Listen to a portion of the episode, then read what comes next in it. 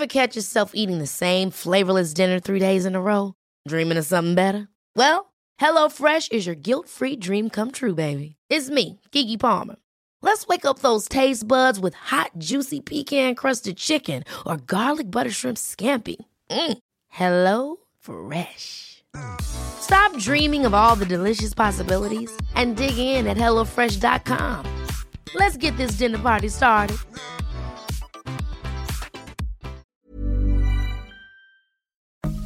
The Science of Sports podcast with Professor Ross Tucker and sports journalist Mike Finch.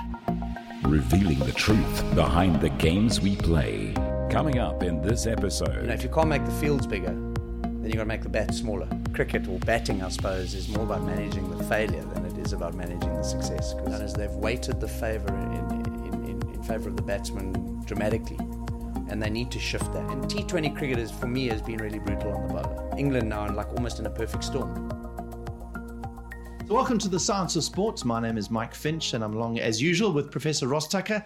And today we have a very special guest with us, former South African opening batsman, former South African coach, uh, one-time captain of the South African team, and also coach of the Indian team. In fact, World Cup winning coach of the Indian team back in 2011, and I think now also coach of one of the IPL teams. Are you still one of the IPL team head coaches? I am the Royal R- Challengers RCB, yeah. Bangalore. Gary Kirsten, welcome to the Science of Sport podcast. Uh, I know that we we were quite lucky to get you because uh, it's right in the middle of, I think, is the longest World Cup in history. But you are heading out tonight uh, to do what? What? You, why are you going to the UK? What are you doing there? the Yeah, World Cup? thanks, Mike and Ross. Nice to be here with you guys. Um, I'm I'm going over to the UK to take a, uh under 13 township team on a the most remarkable journey that they're ever going to have. Wow. They're going to the World Cup to watch three matches. Hopefully, if they're not rained out, they're not looking good at the moment. Yeah. and play four games as well. And it's a ten day tour, and yeah, for a for a group of uh, township cricketers, it's it's an amazing experience that they're going to have, and we're doing it in style as well. It's a it's a it's costing us about eight hundred thousand rand in total, um, but they yeah, it's going to be an amazing journey for them. So you're not going on a rescue mission for the Proteas then? No, they wouldn't want me. I'm- they wouldn't want me. I'm too old for that now. This is a 12 year rescue mission. it starts for 13 year olds, and in 2031, they'll be ready to rescue the world. there you go. space. There you go. It's called talent identification, yeah, yeah, it starts. and it has to start now. yeah, it's an eight year, 12 year plan. Gary, just looking at your stats, 101 tests, so an average Oh, of 40. stats dangerous. I know we're going to talk about stats, but maybe not so much. 101 tests, 44.99 was the average there, and ODIs, one day internationals, 40.71, so 41. Two test wickets. I've seen two and I've seen three. Can you remember if it was two or three? Uh, no, you always remember the. I always remember my wickets. eh? Yes, because there was only there was only Yeah. two.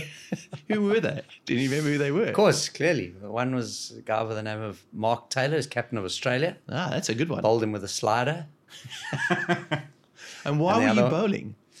I was bowling because Allan Donald got injured. You wouldn't have Ah. thought that that was a like for like replacement, but it was. we were quite depleted in our bowling lineup, so they threw the ball to me on the back of my second Test match. And you must Come have some rubbish off spin and see what happens. Must have been some unbelievable celebrations when you got that wicket. I think it was more shock. At least you can say it. 275 was your highest score, the Boxing Day Test match against England in 1999, and uh, I think it's still the highest score combined with Daryl Cullinan for South African Test matches. And then 188 or ODI record against the UAE, bit of a soft record, um, but uh, but still uh, impressive um, batting stats. Do you, as a player, look at stats? Are they important to you? Yeah, I look at the um, the 80 other inningses where I didn't get over 50 in Test match cricket, where I got uh, didn't get to 20, and uh, I mean that's a cra- it's crazy. We always kind of look at the stats and we say, well, 50 percent of the time you you got yourself, you know, to a to a decent total. Eh, You know, the other 50 percent you got under 10. Yeah. So I think for me, um, uh, professional cricket or batting, I suppose, is more about managing the failure than it is about managing the success because Yeah. it comes more it comes by more often than the failure. And when you look at that, do you look at your stats and say, if I'd only had a couple more of those, ten, less of those tens and elevens, I would have been over an average of 50, which is, I suppose, I mean, that's a a nice that's the beauty have. of, of the game. You know, Yeah. I think it's a brutal game, cricket. Um, certainly in, in, a, in a game where the ball's moving.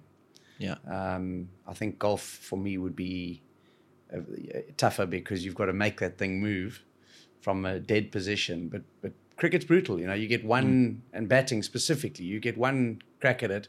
There's so many variables.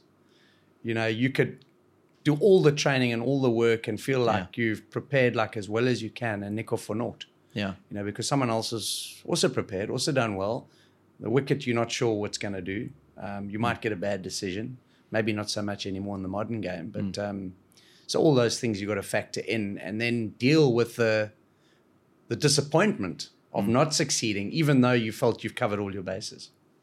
Well, interesting part of your sort of your second part of your career is obviously as a coach, and uh, I can just imagine from it. I mean, it's nothing to do with stats, but it's a moment being at that World Cup in 2011 when India beat Sri Lanka, and you were held aloft by the younger team members. I mean, that must be.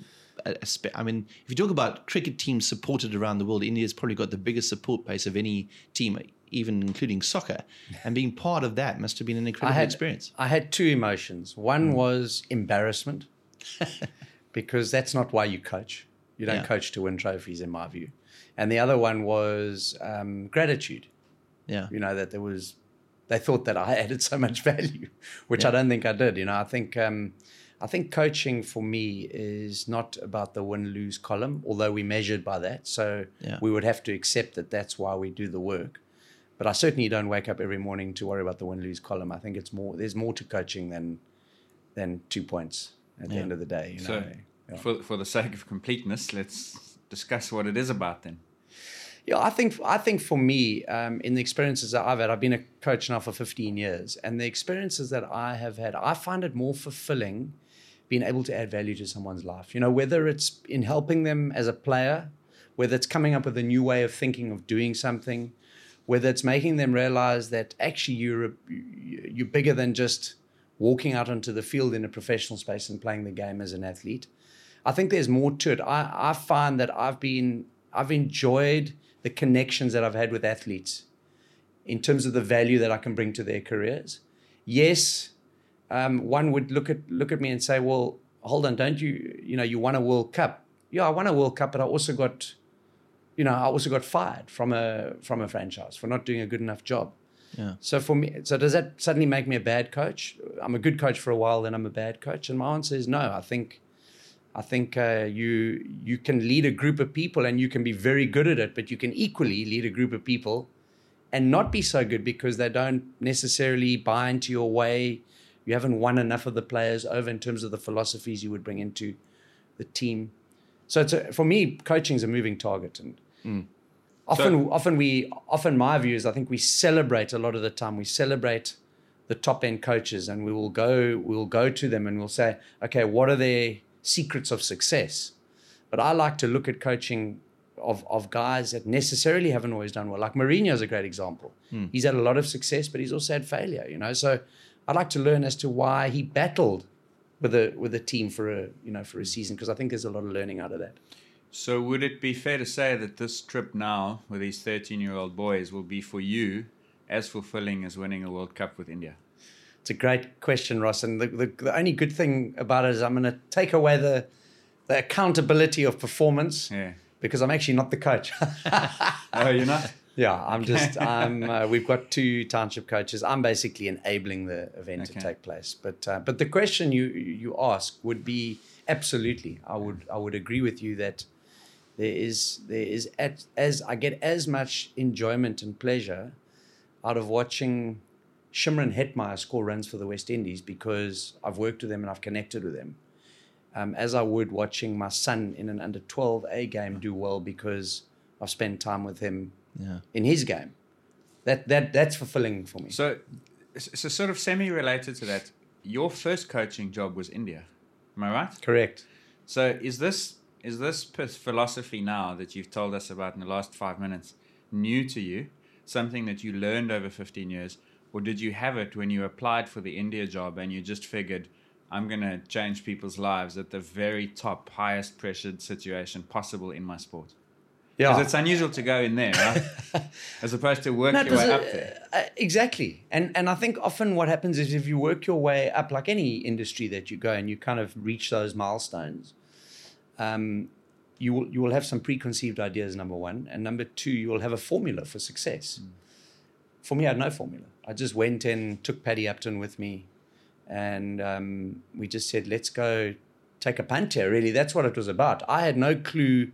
I literally went in with the Indian team with a blank sheet of paper. The only thing that I had was my playing career. And thank goodness in many ways, because I think that that gave me just a slight bit of credibility. So even if I didn't know that much about coaching, um, then I, I, was able to to offer that, uh, which which again brings in the definition of coaching. Mm. Because can you be perceived to be a really poor coach, but the team does really well? And my answer is yes, you can. I think you can get it really wrong as a coach, but the team does well. And for me, sometimes we we need to understand what actually is is coaching. It's not necessarily your philosophy, your way, um, and then the team does well. It can often just be a whole lot of different things that stack up right. So I arrived with India. Let's let's be brutally honest. They it was a seriously talented team. So mm. um, if I had just done a couple of small things right, it was all going to kind of click into place, and they were on their way. The previous coach had the same team and had really battled because I think he had some preconceived ideas about how he wanted to run the team, and it didn't gel with you know with those players. So for yeah. me, coaching's moving parts. There are lots of moving parts, and you you almost like I mean I always used to chat to Eric Simons about it, but his view on it is I agree. We like mm. coaching. You like a chameleon. You know, You've got to look at the environment first, and what does the environment need of me as a as a coach. And you can't impose your will necessarily if it's not necessary. If it's not necessary, yeah. number yeah. one. Um, but then, then what are you imposing? Yeah. I always think for me, I'm an influencer. Yeah. Rather than a instructor. Yeah. Yeah. What's interesting, I, I, I, had the privilege of being a cricket writer in the mid 90s and went to India and Pakistan and followed the South African team. And uh, the Indian team, in particular, of all the sports teams I've ever dealt with, are probably one of the nicest group of individuals I've ever experienced. They're really pleasant. And it's amazing when you think about them because they have this massive fan base and they're almost idolized in India, but yet they are very humble, uh, likable people. Did, did that help with the process of going in there where they kind of accepted you, they bought into you as opposed to kind of seeing you as an outsider? Well, I think that was one of the biggest challenges in many ways was was was to come in as a foreigner and, and understand the culture. Mm. And jeepers, I got it wrong many times. I mean, I'll never forget. I thought, jeepers, I, I need to add value here. So I presented a vision for the team in my first meeting that I had with the team. Yeah. And then I finished the meeting. I'd kind of got a bit of help, you know, done it all really nicely and smartly and everything. Presented this vision. I, I mean, I was shaking hands with some of the guys for the first time on that meeting. Yeah. Finished the meeting after an hour, whatever, and Paddy said to Paddy, well, "What did you think?" And he said, "No, it didn't land." he was so spot on. What he was saying was like, he was saying was they don't get you. Mm. You know, you, they don't know you. Mm. But yet you're presenting a way that they're going to play cricket. Yeah. So in many ways, it was actually an arrogant standpoint to come yeah. in there and think that. But I, I, think for me, it was just I was just trying to add value. You know. Yeah, understandable, and, really. Yeah. Yeah. But for me, the most important thing from a coaching perspective, especially when you're going like we do in IPL, where you have five, six different cultures in the team, is you've got to understand what the identity of the environment is and the nuances that sit in that space. Mm. When I worked with the Indian team, you're absolutely spot on. They are just kind of quite gentle people. Yeah. But they've they're intelligent people, so they they're very questioning of things that you do. Mm. But if you don't do anything, and you get them to do it, mm. and all you do is you you enable the, each one of them to thrive with the best version of themselves. Yeah. In many ways, it's a nice approach to have rather than say, okay, they're waiting for you to come up with something good. I don't have anything. Yeah. But what I'll do is I'll try and max out on what sits in this environment mm. in hmm. terms of intellectual property and also skill. Mm. And and we realized that there was quite a lot of tangible in that as well. We realized as we developed with the team, and when I talk about development, you know, in professional sports coaching, development's eight months, uh, six yeah. months. You know, you, you don't have much time. But we realized the way they trained and prepared was not linked up to match play. So those are the little things that we started to do that we became non-negotiable on, mm.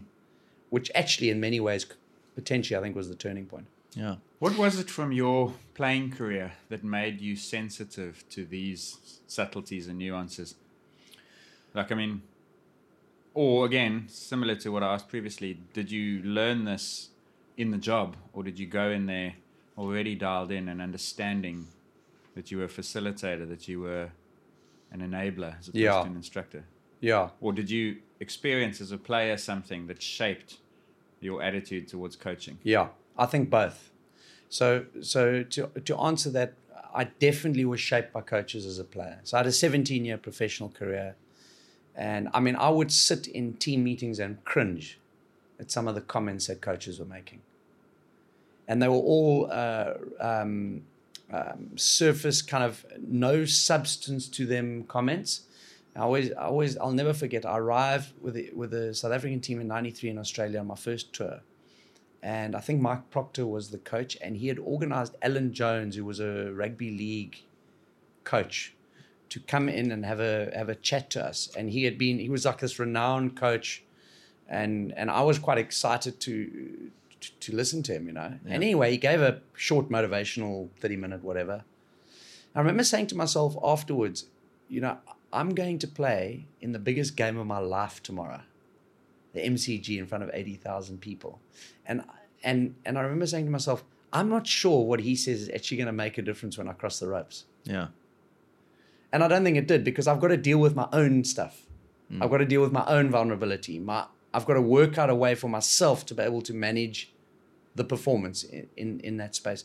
So I think I became from that moment on I became um, a little bit more reserved about the information and the feedback that was given to us, bearing in mind that it was my career that I had to to unfold. You know, and you take someone like Bob Woolmer. I thought Bob Woolmer was a fantastic coach for South Africa as a team. I don't think he added massive value to me as an individual player because he wanted me to play a way that I didn't want to play.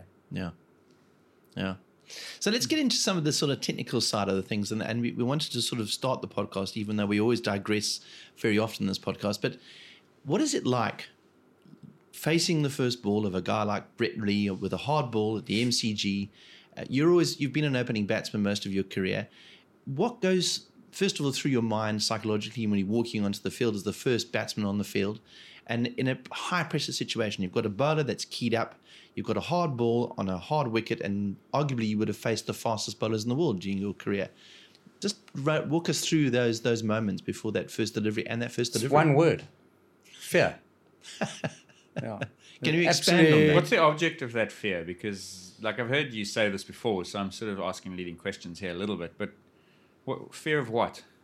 Of- What's the main thing?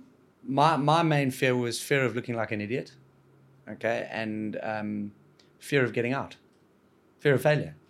Yeah. Not fear of being hurt. No, I and and maybe I was. I mean, people have often asked me the question, "Do you have a fear of getting hurt?" I I never I never had a fear of getting hurt because I just felt. Um, I'm in this confrontation. I've accepted that this is what I want to do.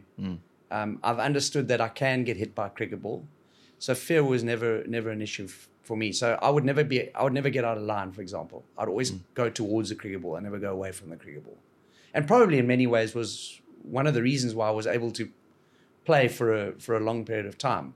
For us as frontline batsmen, that is the that is like the, the, almost like the holy grail of batting. If you can't get into line mm. against quick bowling, you will not be recognised as a as a top end batsman Yeah. because you're going to get exposed at some point. Yeah. So for me, the my fear was more a fear of what I looked like, and a fear of kind of failure of getting out early and, and not being able to make a contribution to mm-hmm. the to you know to the team. Do you, I'll ask it this way Have you ever encountered a top level cricket cricketer who doesn't share that same emotion? No, but they so If, no, if they say they're not scared, they're dishonest. they're dishonest? Yeah. in my view. Uh, So so I think every so they have it at different levels, but I think everyone is vulnerable out there at the top level of sport. They manage it slightly differently, but when they when they ask publicly, I mean, you you know, I couldn't say publicly to the media, well, I, got, Yeah. I was really scared out there. You couldn't even tell your coach, to be honest. yeah. And um, Do you have your players tell you now? no, they don't. changed that? No, no, I know that. I you, know, you just accepted it's I, there I in the accept it. I know, and- I don't ask those questions. You know, I Yeah. don't say to a guy, "Oh, do you want to play tomorrow?" When I know he doesn't want to play. I know when a guy doesn't want to play straight away. If he's faking an injury or, or he's you you know. So I would never ask him, "Do you want to play tomorrow?" Obviously, he's going to say yes, but he actually doesn't want to play. So I've got to work out the cues Yeah. that are telling me he's actually not he's not up for playing tomorrow. And often we'll do that with a like guys go out of form, hmm. and then they and they. But now, and especially we've seen that in IPL. I've just just had an experience of that where guys out of form, the pressure's on. Everyone's saying, "When is this guy going to score runs?" It's actually better to move him away from the space, let him regroup, and then come back Yeah. if you back him as a as a player. But I would never ask the player, "Do you think we should leave you and or leave you out tomorrow?" Because he's obviously going to say, "No, I think you should play me." Hmm. Of course. But he's faking it. So even at the top level, this is what happens. I mean, you're talking about the world's It's worse at the top level. Is it? Because Oh, the yeah. I thought they were in consequence of failure is It's so much higher. Yeah, yeah, the scrutiny, the, the, the, the, the, the risk, I guess, bigger. yeah.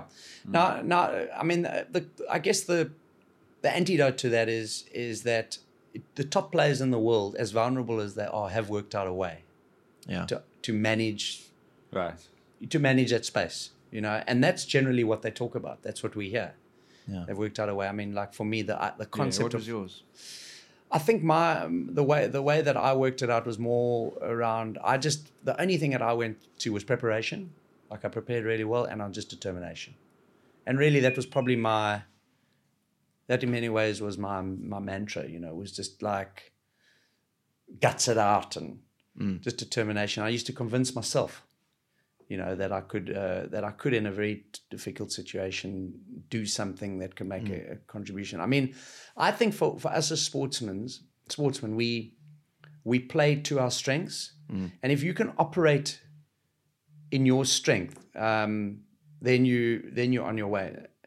So so if the team required me to go and play an aggressive game, Yeah. I started to feel vulnerable because I don't think I had the skills for that. But if a team required me to fight, I moved into my strength. Hmm. And then, then you know, the concept of managing yourself mentally under pressure. Hmm. When I was in that space mentally, I was really strong. When I was in a space where I had to take the game forward mentally, I wasn't my strongest. Yeah. So actually, high pressure situations you kind of look forward to more than If if it Chasing a run was if it was to my strength. to your strength. Yeah. Yeah. In other words, you had to buckle down So and my stay in. my best situation was twenty for three Yeah. because it just required a fight. Yeah. The, uh, your top score in the, that boxing test match was a Follow on. rear guard effort to Correct. save that test match. I remember that. And you batted out a day and a half, two days even, Correct. just holding up an end. Yeah, and my and my highlight in my in my batting career was actually the Headingley Test um, in my last tour of England in 2003, where I was batting at three and we were 20 for four, 70 for eight, Sure. and I managed to get 100 in that first innings. Batted with Monde Zondeki to put put on over 100, and we managed to get to 230 Sure. um, in that game. That was probably my most fulfilling game. We then managed to bowl very well. At the second innings, we entered a bat. We were also in trouble, mm. and I managed to get myself 60, 60 odd in that game in the second innings. And those that for me was a was a key game mm. Mm. because it made me realize that is absolutely where I thrive. So almost you, you thrived when other people potentially were Yeah. not thriving. Yeah, High pressure was when other people were cracking. correct. Yeah. So, uh, so you were going to say something? I No, no. I, I think I think also just often because I'm fascinated by the kind of mental side of sport, Yeah. and and you for me golf is is probably the most brutal game. But I mean, you just think of these, you think of these top players. You take someone like Jordan Spieth, Mm. okay. Remember the Masters three years ago? Yeah. Was it Yeah, three years? Put it in the water. Yeah, when he had a on the- Mm. five shot lead or a six shot lead, and then he put it on, put it in the pot in the water a couple of times. And you, I've, and then I've, I've kind of, and at that point in his career, he was unbeatable. Yeah. I mean, he was winning most of the tournaments, and and now he's going through a, a different journey in his life. Rory McIlroy is another one. They kind of because that's what that's what sport does to you. Yeah. Um, for a moment in time, you are you you are invincible, but you're gonna it's gonna take you down. And then and then for me, the great players are the ones that can have longevity through that. In other words, they come out of that doldrum. They come out of that doldrum and they work out a way, and they're probably a little bit more open to acknowledging their vulnerabilities, the things that they struggle with, and they just learn in that space. So, my best test match year was my last year. Yeah. Um, but I definitely felt I was behind the game physically. I was behind the game skill wise, but I was up on the game mentally. Yeah, Yeah. that's what I was going to ask you because you spoke about Headingley, highlights of your career in your last tour. Yeah. Okay, so you went out having just reached a pinnacle moment of your own career Yeah. because physically you just didn't feel physically, I felt I was behind the game. Yeah. I felt the bowlers were that much quicker. I felt I was a bit slower, um, and I was ready to to go. But my my I was streetwise, so I I knew how to manage situations so much better. And we often say, oh, we learn from our experiences, and us as coaches are trying to Mm. often fast track the learning process with young players because we've been down that been down that road. Mm. But not every player is going to engage like that. You know, they will they will they will make mistakes Yeah. along the way and then learn and then and then be up. So, so you're standing there at the at the crease and you are anticipating Lee or whoever it is running in at you. What is how much conscious thought is going on, or are you just thinking fight, like scrap? That's all I'm going to do. I'm going to do something, stay in line and battle, or did you actually think consciously about these are the shots that I'm putting away. I'm not going to play a hook shot now. I'm going to score runs. These are my zones. You know what I mean? Like Yeah. Like how much thought goes into batting Okay, so now I've- consciously? so I've now I've changed my view on that. Yeah. Okay, since since I've been a coach. So the to, to to answer that, I think um, I'm dabbling with the concept of, of premeditation in batting because it's often been the taboo of batting. Oh, wait for the ball to be bowled. He's dishing it up at 150 kilometers an hour, but wait for the ball to be bowled and then make a decision. You don't have time No, it's impossible. quite simply, to play a type of shot that you're looking to play. So there has to be an element of premeditation. Now, premeditation could be regarded as picking up early cues and then setting yourself up for those potential cues uh, because of the learning of those cues. And you set yourself up to say, I think he might bowl this delivery. Okay, so which cues and how early? When you say early So cues. cues could be a, cues could be a number of things, and, and and it could be it could be from the ball before Okay. to delivery stride. Yeah. Yeah. Okay. And I mean, I love the concept, and this has been a recent bit of learning for me. Um, um, I've been reading up uh, quite a lot of stuff on the Navy SEALs, which I find really interesting because they really are, are under under pressure. Uh, there's a book called Team of Teams.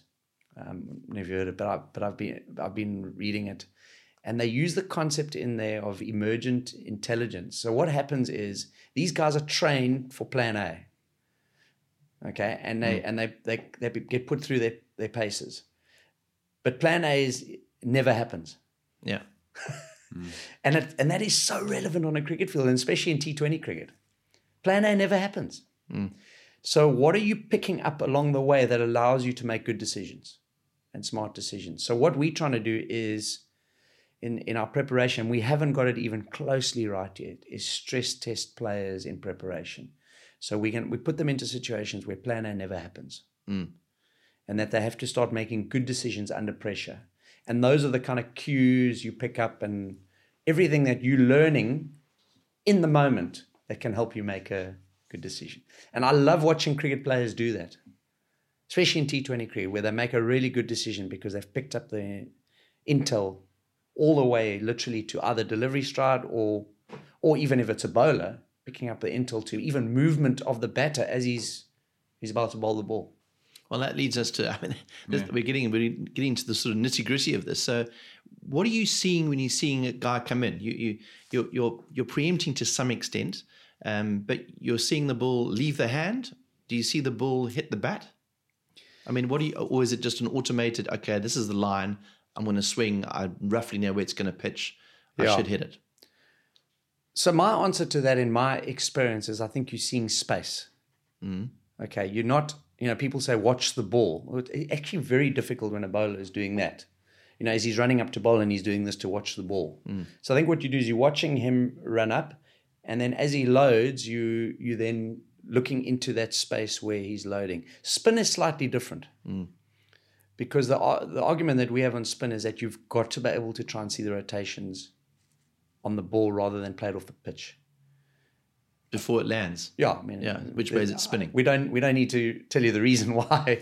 if you can have a cue that the ball is spinning that way before it hits the wicket, you can set yourself up much earlier. Yeah. Or if you're picking it up off the pitch, mm. it's tougher. So someone like Rashid Khan, who's become a really gun uh, one day bowler now, is he's very difficult to read. So guys pick him up off the pitch, but he bowls at 90 kilometers an hour. Sure. So you don't really have the time to set yourself up. So guys have to premeditate properly against him and take some punts and take some some options. But I think for me, certainly when I played uh, against faster bowling, I think you you're looking into a space unless I'm facing Shane Warne and I'm looking to see which way he's gripping the ball. And I did pick it up towards the end of my career again. We talk. I worked out that he, his slider across to the left hander where he didn't try to turn it back at me, I could see he, he held the ball slightly differently. And those are things you You just watch many hours of video. Yeah, a bit of that, but also just playing against playing him. against them. Yeah. And I, I kept saying, how does he bowl the slide? I'm trying to, can I pick up anything? And I worked it out Hmm. in a video, obviously, but then also playing against him. It was beautiful when I worked it out.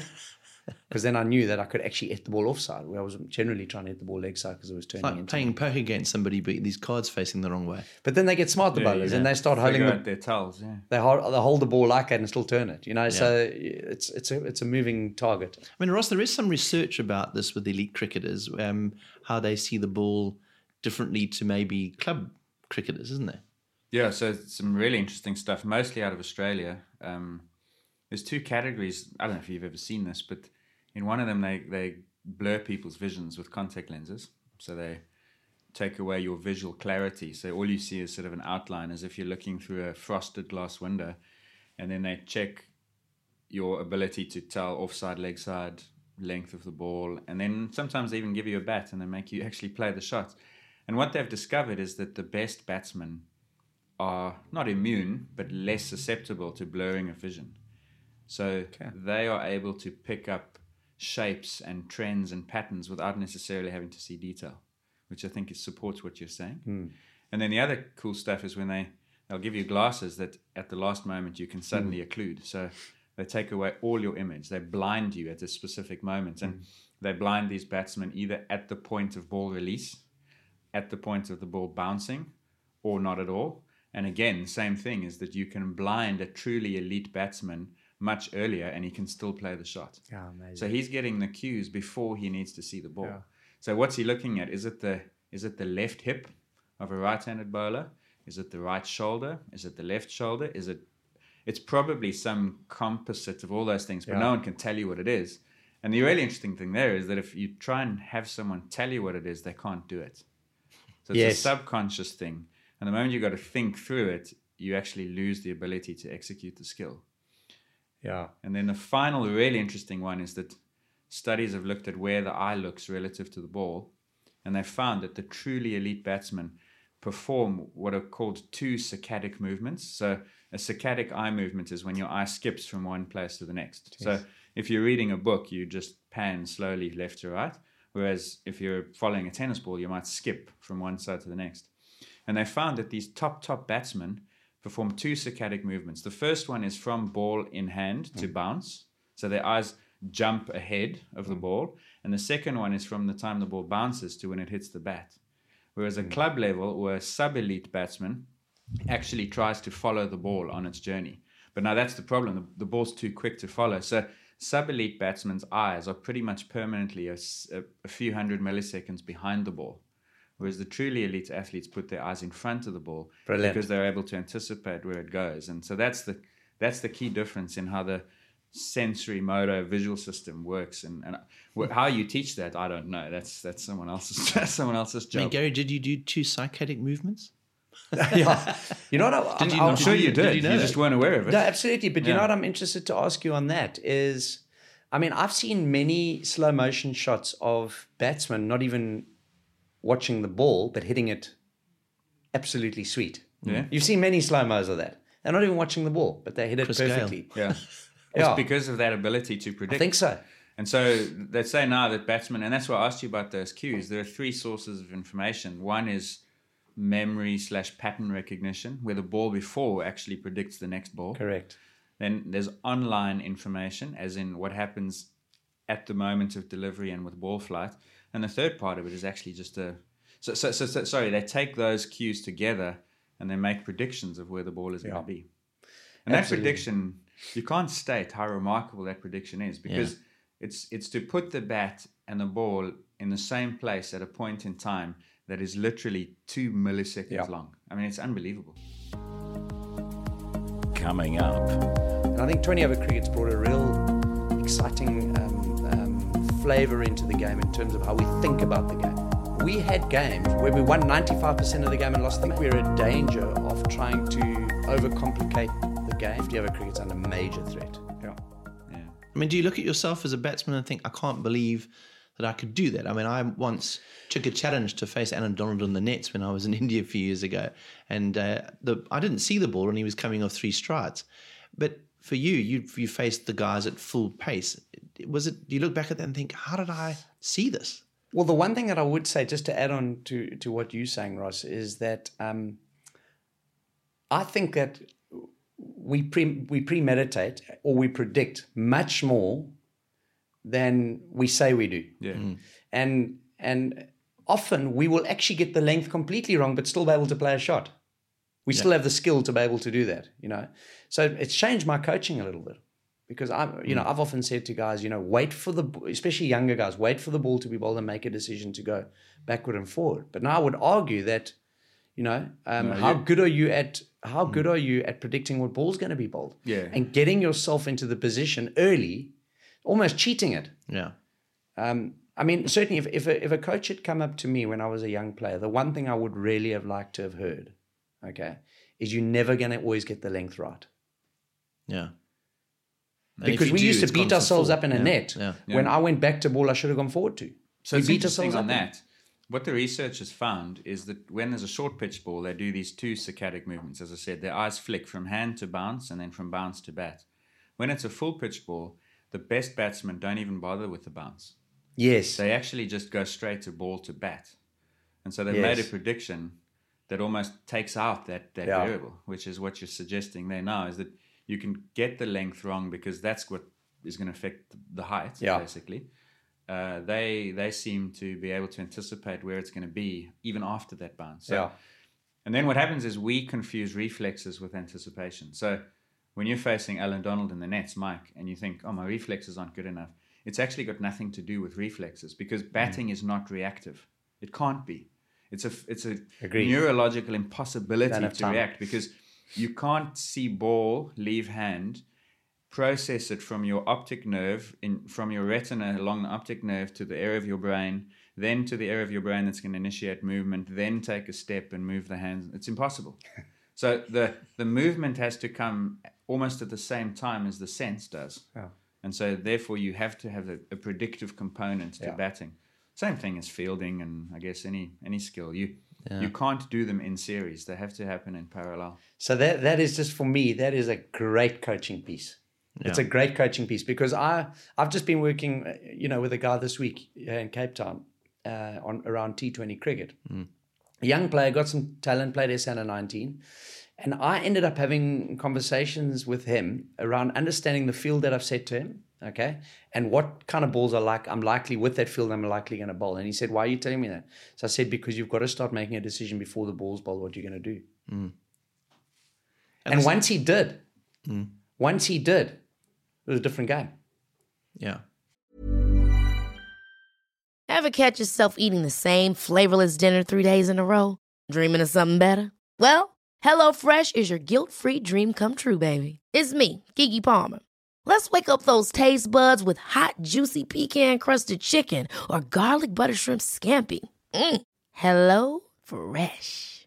Stop dreaming of all the delicious possibilities and dig in at HelloFresh.com. Let's get this dinner party started.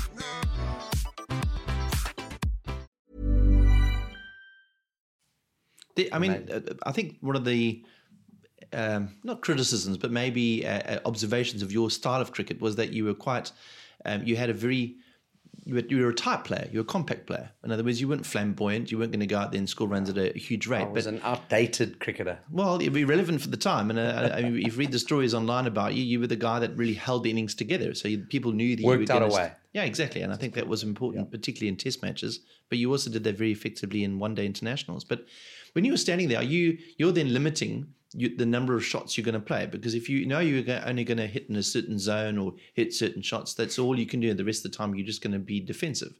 Is that is is limiting the range of shots you play allow you to make have to make less decisions if, every time you get a ball?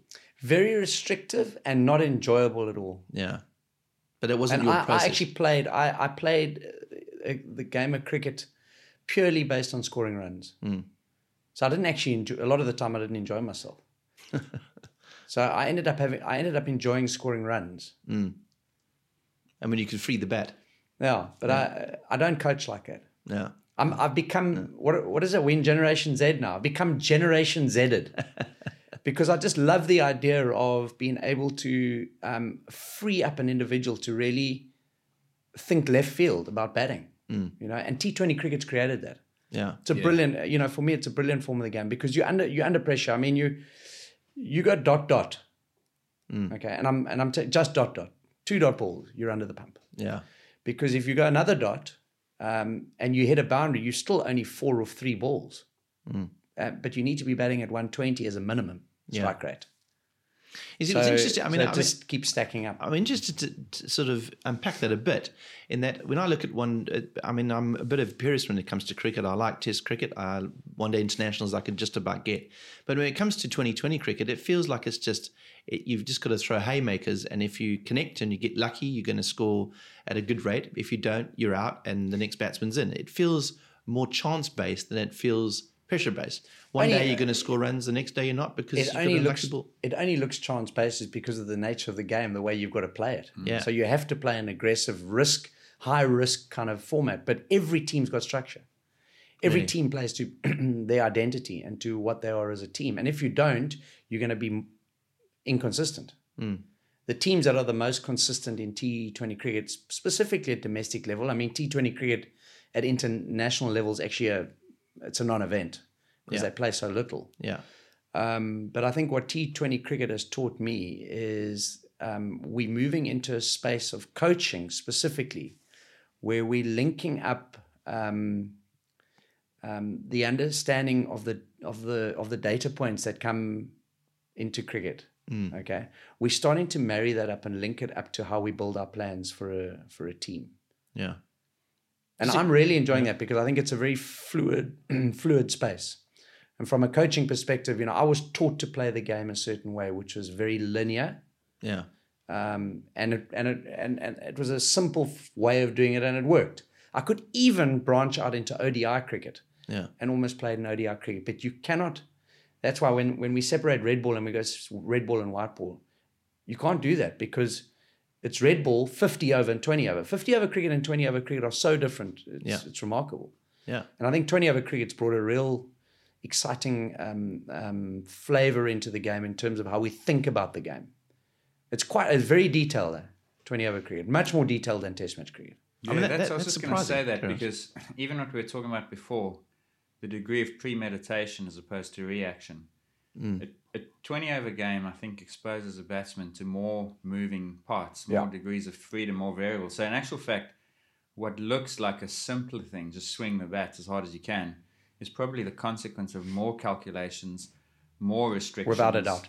Yeah. And Without a doubt. so when you start understanding actually the intricacies, the general perception that Test cricket is highly nuanced and more complex actually might not be the case. I reckon. Absolutely. I actually think test match cricket is the simplest form of the game. you don't actually need too many plans. Yeah. You know, you you know, you don't need to you know, you're not under pressure as a batsman, you've got time, you can have a couple of bad overs or whatever, you're under no pressure to score runs. Um, whereas 20 over cricket is on your case the whole time, ball by ball. We we had, I mean, I've just been with RCB. We we had games where we won 95% of the game and lost the match Yeah. because we had one bad over, six balls. But there's a lack of finesse in that to some extent, and there's a huge amount of luck. Not not so. Well, well, the thing is, you know, when we unpack that um, and we say we've we've lost that game, I think what it's created is a massive pressure on the individuals. And now we're trying to teach. Uh, when I say teach, it's the wrong word. We're trying to help um, young, uh, young players in that situation to how do they manage themselves through that pressure. It's incredible. The the- it's it's not a it's not a hit and giggle. Just let's see how it works. It does sometimes it works, sometimes it doesn't work. The best teams have worked it out. Yeah. They know which bowler who can handle that situation the best with his skill set and with his mind to be able to get through those six balls where we don't end up end up losing the game. So where there is, a, I guess, a little bit of uh, quote unquote luck, is it's the same as like in sevens compared to 15s. Is that two bounces of the ball can lose you a sevens match because there's no time to recover from it. Yeah. Yeah. In the same way that one bad over, if it comes at the wrong time, puts you Can lose your game, yeah. So when you started out and you spoke about cricket being so unbelievably brutal because you can prepare and do everything right, you can still lose the game. Absolutely. And I guess that would happen slightly more often in 2020 cricket, but it doesn't make it more basic. It, it maybe makes it even more complex. Very complex. Yeah. I mean, you'll take guys. We we we'll have a guy who will bowl in his twenty four ball spell. He'll bowl his first um, eighteen balls, okay, and go for twelve. And everyone's going three overs, not for twelve. What a what a what a great spell. But then he comes back and bowls the last one and goes for twenty eight and over. Yeah. So now we look at his spell and he goes four overs, forty five.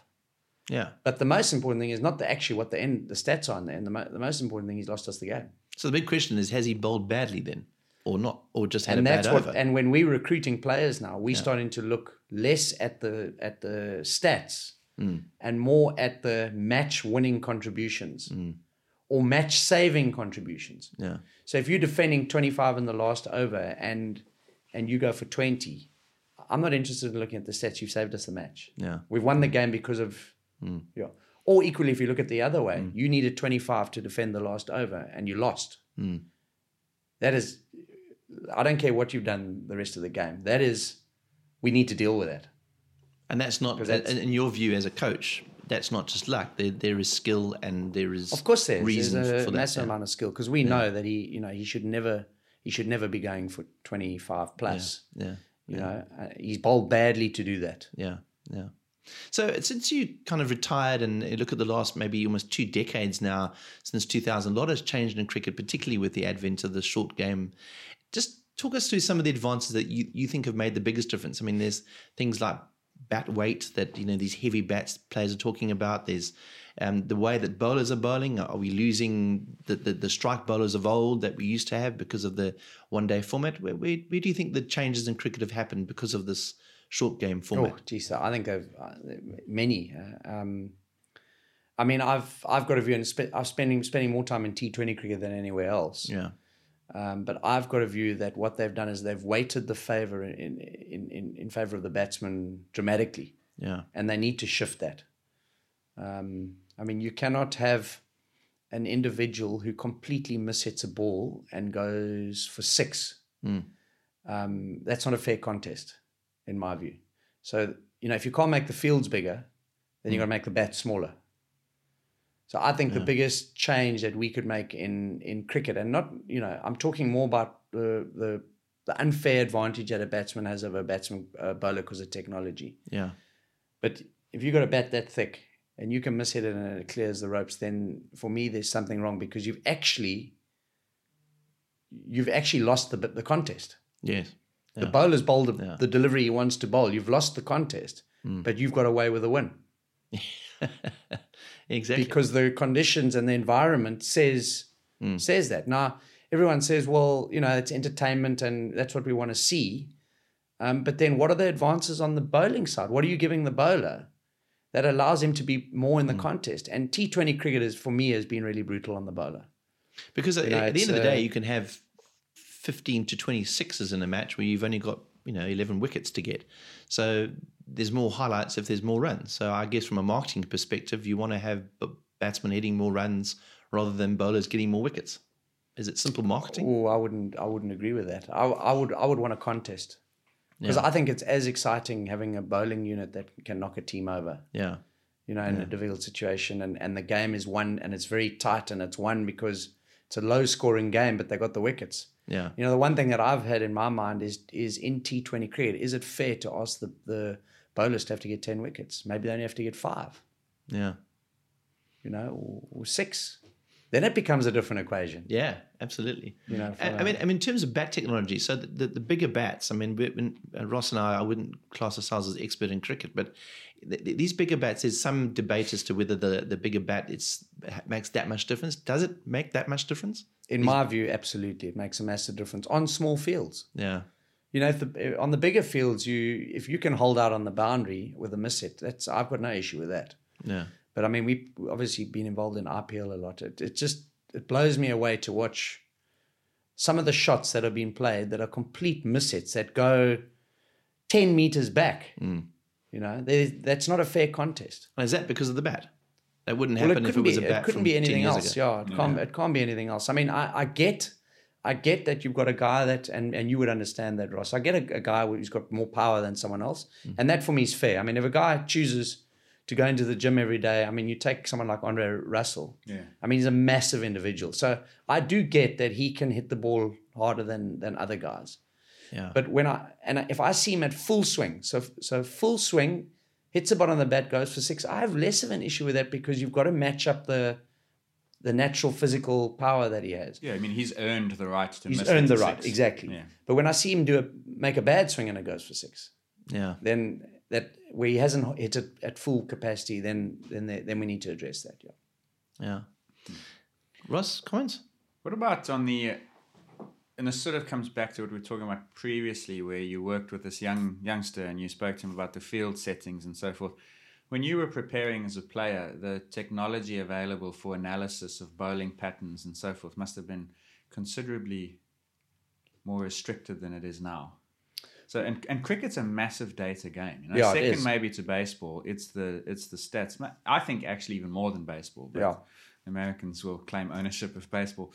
How do you manage as a coach and when you were a player the volume of data that you could use? Because it could be misleading and blinding, or it could be Yeah. useful. How do you make data work Yeah. in cricket?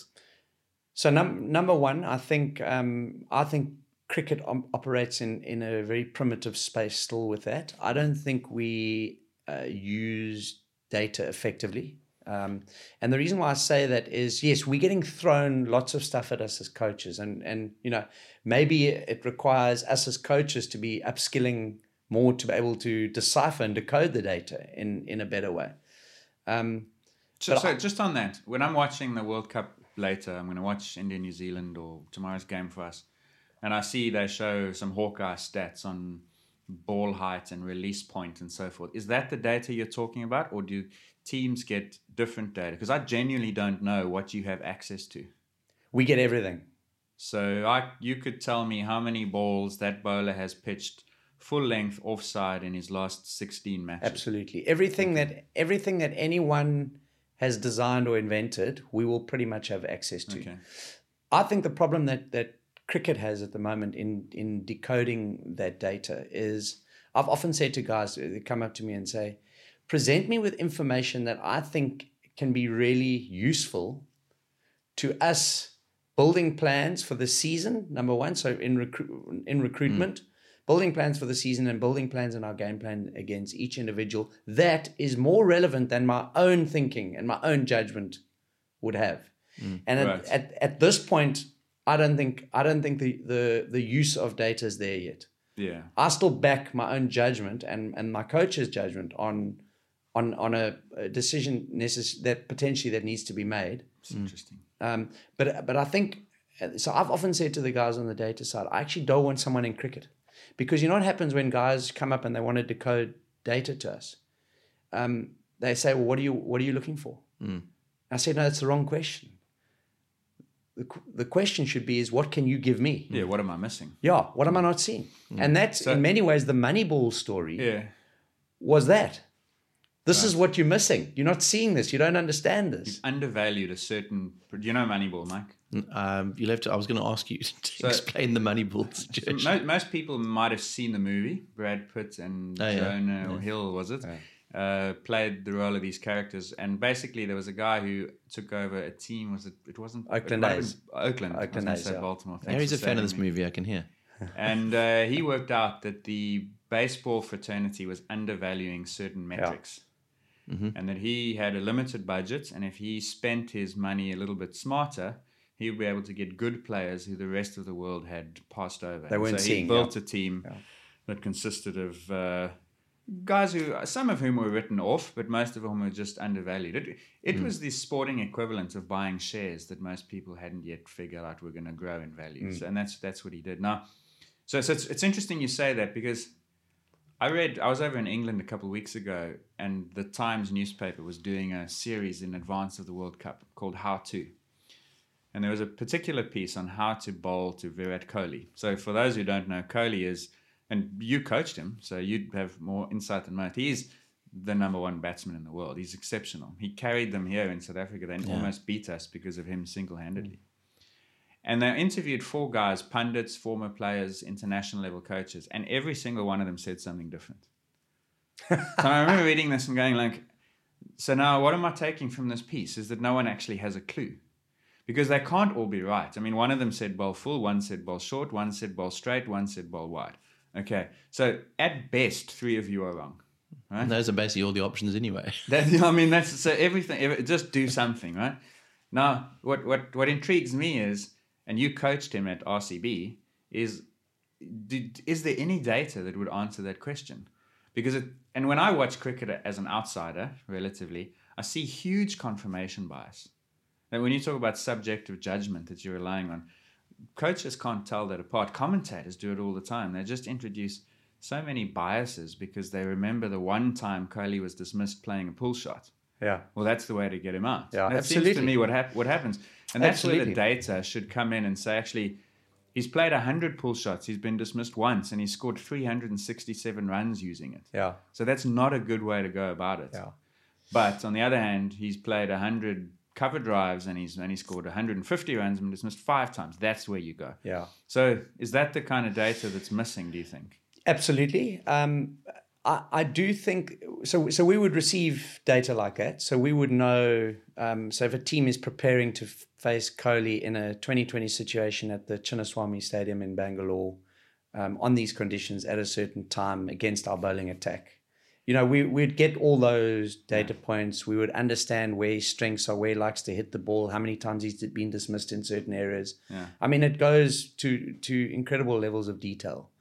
Um, I think I think a couple of points here. Number one is, first of all, does how you are trying to analyze to get a player out play to your strengths? In other words, do you have the bowler that can bowl that delivery? Because if you if you get it slightly wrong and Kohli hits it for four, okay, your plan could go out the window in, in, incredibly quickly. So you've got to marry But your, but your plan was right. It was the execution. the execution you can't execute yeah.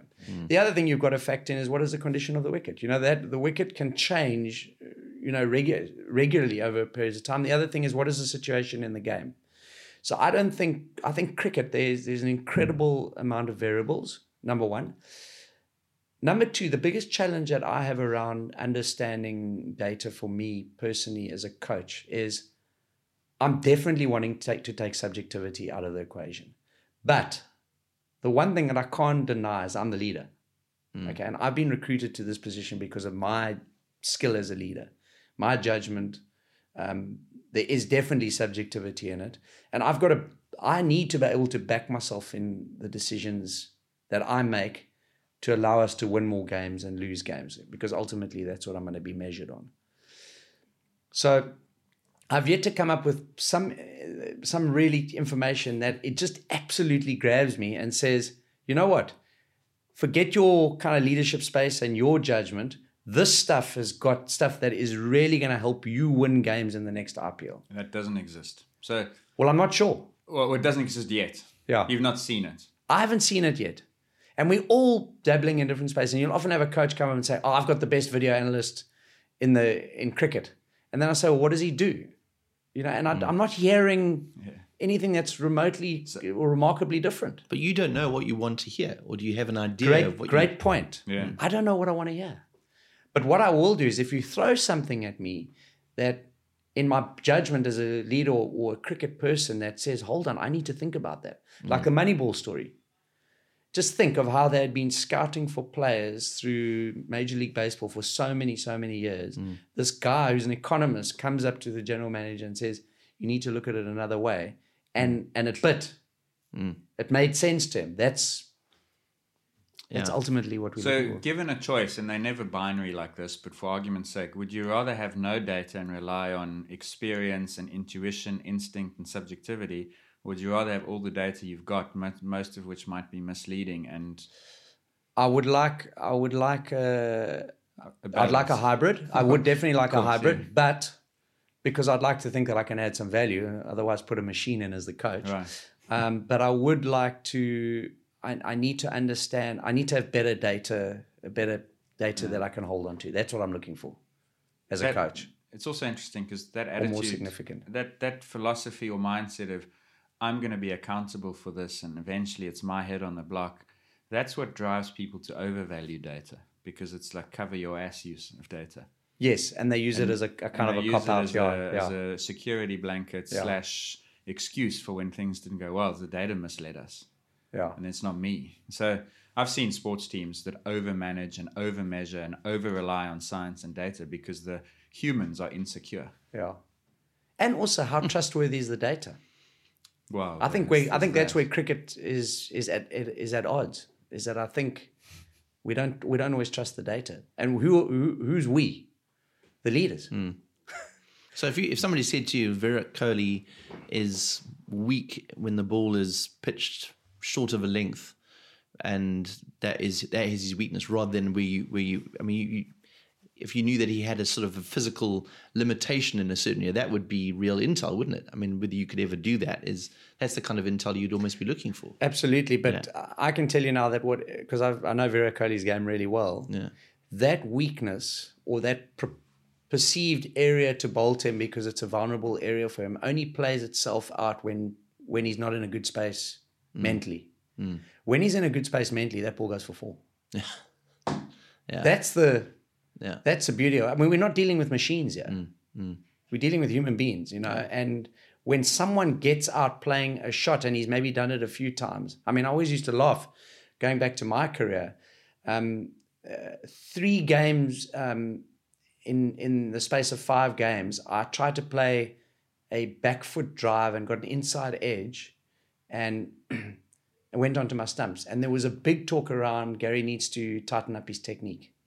Okay. Um, so we, so when I went and worked on it, I did absolutely nothing. Yeah. I just carried on training exactly the same way I played. But what happened is I started to get some runs again, and I got into some good form, and that issue went away. Yeah. What I was doing was I was chasing balls. That was manif- I was I was chasing balls down. When I was in form, I wasn't because my I was relaxed. I was in a good space. I wouldn't go and fetch a ball outside off stump. Mm. When I was feeling good about myself. When I wasn't feeling good about myself, I went to fetch the ball, and then what people would see would, would be the result of that. Yeah. And the result of that angle of the bat, bad technique, go work on your technique. Mm. Actually, wasn't my technique. It was actually where I was in a mental space. The space. Where where was your weak point? I mean, if there if you had one, where were you? my weak point was my strength, which was, cover drive and the cut. But I got out plenty to both of them. but you It loved was- hitting them. Well, I, I wouldn't stop. I mean, that's I a- mean, I'm, I I mean, I'm serious. I got most of my runs playing those shots, but I also got It's risk reward. I mean, yeah, I got out to them most of the time. The key for mm. me was to work out when to do it and when not to do it in my game, mm. and then also where I was mentally. Mm. Generally, I would go chase a ball outside off stump when I was out of form because I wanted to score and I was pushing pushing at the ball. My hands would go away from my body and I'd nick off. Yeah. Yeah. We've been, we've obviously been very batting centric because, of course, because Gary's batting career, despite his two wickets, in There's Test two wickets, his- yeah. There's- there's two wickets. His batting was a little more successful. but what's your instruction to the like when I'm watching Kumar or Rabada or Cummins at the top of their mark and they're running into bowl? Do they have one thought in mind, or do you reckon they've got five? Like, what's their plan? Well, I, I in T20 cricket, I reckon you can't have one plan at the end of your mark. So we we we we in coaching debated that at the moment. So there are no plans. Yeah, you've got to. In I'm gonna react, It's, actually. it's emergent intelligence. Yeah, You've got to yeah. pick it up as you go along. You've got to feel it. Now, you might have a something in the back of your mind. I need to go this delivery, but you might have to change in your run up. Now, Test cricket, you don't have to. Test cricket, you can go one delivery. Hmm. You can go one thought. But T Twenty cricket is now has just changed the landscape so much. And I mean, I remember Darren Gough many years ago. I had a conversation with him, and he said in England he's teaching guys to be able to bowl a different delivery from that position, from load. To Can change bowl- it as they Can you bowl three different de- deliveries from load? Mm. And they they were- they they did it. They it was a color thing. So what he would do is as he loaded, he'd flash a color, and that color meant you got to bowl a wide Yorker. This color meant you got to bowl a bouncer. So he was training guys to bowl di- different deliveries from the delivery stride, which I thought was I thought was really interesting.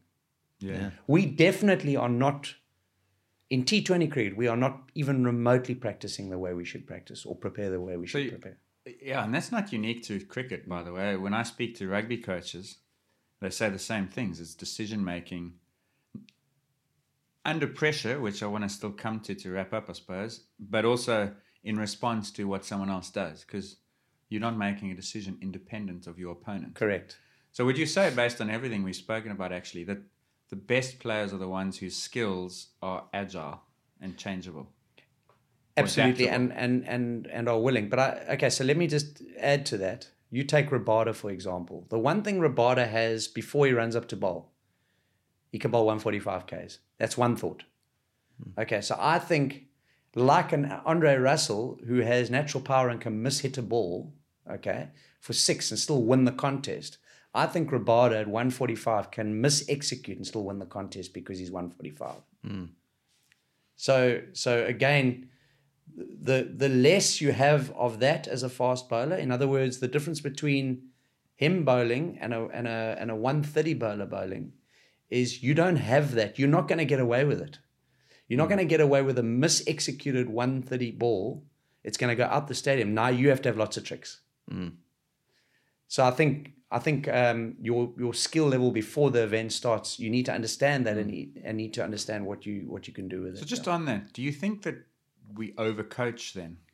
Young from a young age, from the age of 14, 15, as a to, to, to try and almost teach people not to do these things that you're now identifying as being crucial to success. as a as a blanket answer to that, absolutely yes, we are overcoaching without a doubt by a long way. And so the future will belong to the Indian self-taught players who potentially learn adaptations in their own game through the environment they learn the game in. West Indian Correct. batsmen, uh, the more natural, what looks like to us flair, is actually just unrestricted learning. Absolutely unrestricted learning, and and I mean you made the point, and the environment is set up for them to be able to Yeah. fast track that learning. Like I, I really enjoy um, Shimron Hetmyer from the West Indies. Now they come from a an environment where there's less structure to to the coaching patterns. But I tell you what, you have a conversation with him around the game of cricket and what he knows and doesn't know. He is learning somewhere, and I asked him. I said, "You've got leadership in you. How do you learn?" He says, "I watch games. I watch games." So, So I mean, I'm, what I'm doing, I'm encouraging my 12 year old and my 15 year old. I say to them, you're not allowed to watch live TV. Uh, you're not allowed to watch TV in the week, except if there's a game of live sport. then you can always watch it because you can learn so much from that, you know. But I agree with you. We we are overcoaching, um, and and w- w- where we're taking players to, we're taking them to what my best thinking is. That's where we're taking players to, and and my best thinking. I've got lots of reference points from that from how I was brought up, hmm. and for me, they they're completely outdated. The way I was co- coached is completely outdated. so what you're both suggesting here is that the, the fundamentals are less important than learning just by playing or watching or by osmosis, essentially. I mean, is, is that is that where you? I mean, you still have to learn the fundamentals of a forward defensive when you're playing at school. But are you saying that that is less important now than it was 20 years ago? Mike, my view is I wouldn't I wouldn't say the fundamentals are less important. They are mm. very important. The bottom mm. line is if I throw a ball to a 12 year old, okay, and I can knock the stumps over three out of four balls because he can't play the ball straight, that's an issue. He still has to learn to put Yeah, bat, pad, So- and yeah. But I think what we do need to do is we need to how do how does a guy get to the point where he can hit every ball and mm. hit it well? And I think that's the that's the piece for me. Like I mean, I'm working with my 12 year old, um, and and he's got nice bat swing. He's a decent player. My challenge will be to move away from the from what the fundamentals are now in his game. He can play a straight drive. He's not. I can throw as many balls as I want to him. He's not going to get bowled, but now he needs to play.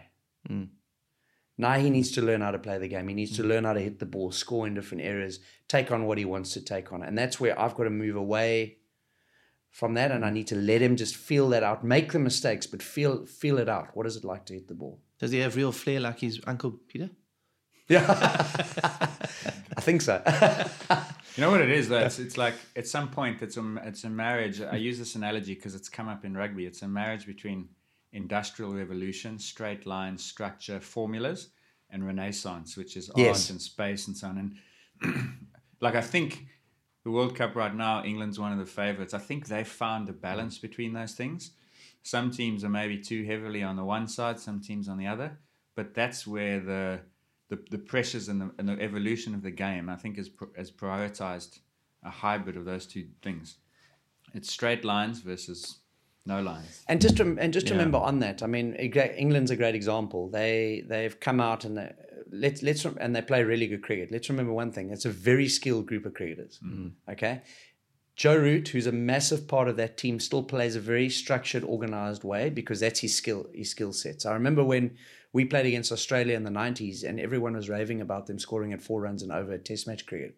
Everyone said, "Well, this is the way you got to play. You make up time. You've got time to bowl teams out." So we tried it once or twice and mm. realized that actually we're not skilled enough to score at four runs and over. Mm. We don't actually have the capability to do that. Mm. So I think that's a very important point, and I think England now, in like almost in a perfect storm, Yeah. where they've got these players that have incredible skill, but now they've got license to just go take it on and play a really aggressive game. It's great to watch. What do the modern cricketers do now that they didn't do 10 years ago? Are they off the field stuff? I'm talking uh, gym work and other sort of training psychology. Uh, uh, Is there is that a part of the game now internationally? Different to what it was I when mean, you were playing? the- the- these days the, the the modern athlete, and I even take it into to cricket, which probably is a there's an argument that cricket can get away with it more than other f- physically orientated sports, but the, the the athletes are just so professional now. I mm. mean, you take the drinking culture for example, that has always existing existed in team sports over many many years. I mean, you will, it's not uncommon to have a team where you'll have you know six guys out of the eleven that don't touch alcohol mm. for example. It's not uncommon. You you will see that today. So I think the athlete is now, you know, the, there's a real um, direction in terms of okay, I've got a 12 or 10 or 12 year career. I'm going to max out and do it as best I can. You still get your examples where guys think they can make it work um, by by cutting off corners somewhere. But I've been very impressed with the modern athlete now in terms of where they the way they approach it. So they're, they're conditioning themselves way beyond just the pitch. They're they're in the gym. They're doing. I all just the think the discipline well. is next yeah, level. Yeah, Yeah, yeah. yeah. Ross, I mean, it's it's kind of the trend across most sports, isn't it? I mean, whether you're playing golf, golf used to be the same sort of characters in the bar in the 19th for ages. Now they're they're actually fit, healthy human beings. It's driven by necessity also because as it becomes more competitive and as the commercial value of being successful increases, mm-hmm. there will be five players who can all do the same thing. And the one who succeeds will the one be the one who's more durable, mm. eh, doesn't get injured, mm. and the one who can do it half a second faster, mm. and the one who can carry his weight in the field. And so, therefore, the ability to physically perform becomes potentially a differentiator. And as long as the incentive exists, that will then drive the, the change in the behavior. Gary, I know you've got to head off to the airport, heading off to the UK for that uh, for that uh, month long. Just a final question: looking at all the things you discussed today about the influence of the shorter game, where do you think cricket is going? Uh, where does Test cricket sit in this fast-paced game that we're watching at the moment? And and you know the players themselves are we are we going to lose these fast bowlers? Is it the the age of the super batsman now for the next potentially next ten years? I think cricket's in a very interesting space at the moment. I mean, we've got three formats of one sport, which makes it complicating to start off with. We're about to now start a fourth format in 100 ball cricket in England next year. So I, th- I think we're at danger of trying to overcomplicate the game. Mm. That's my one point. My second point is where, where's everyone going to? What does everyone want to watch? And there's still enough interest in Test cricket. I think T20 cricket is just a very powerful entertainment product. So I don't think that's going to go away because they've worked out how to build a domestic product out of it. And for me, if you look at all the other sports around the world, um, they're domestic products. They're not international products. Yeah. International events are iconic events where countries come together to play against each other. But ultimately, sport moves to, you know, to to the, the where it's domestic. You know, and where you know you support a city, or you support a team from a re, from a region. Um, so I think cricket is is in a revolutionary space, really Yeah. where T20 cricket is taking over, Test cricket's holding on for dear life. 50 over cricket, in my view, unless they create some context in it, 50 over cricket's under major threat. The still World Cup event is still a great event to watch, Yeah. but it's under major threat because you you you cannot get people up for a, a West Indies, uh, Pakistan five day series in Dubai. Yeah. You won't get 100 people at the stadium. That's a problem. Yeah. Ross, final comments? No, the, the problem is when you have two extremes, the thing in the middle is always going to die because what does it offer that the others don't already do? If you want excitement, quick entertainment, you've got the 20 over.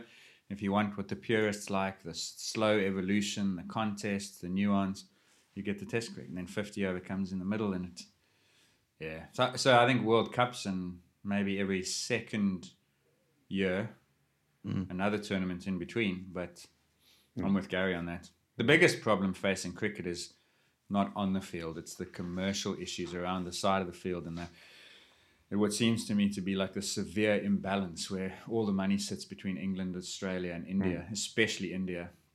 And then how do you sustain what are actually historical powers in cricket, the West Indies, the South Africas, Sri Lankas, Pakistans, when mm. they don't have anything like the pulling power?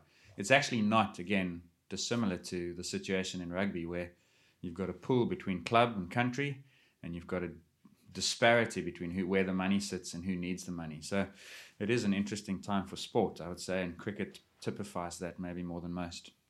Gary Kirsten, thank you very much. Thank you for having me. Thank you for listening to the Science of Sport podcast. Follow us on Twitter at SportsSciPod and on Instagram at Science of Sport Podcast.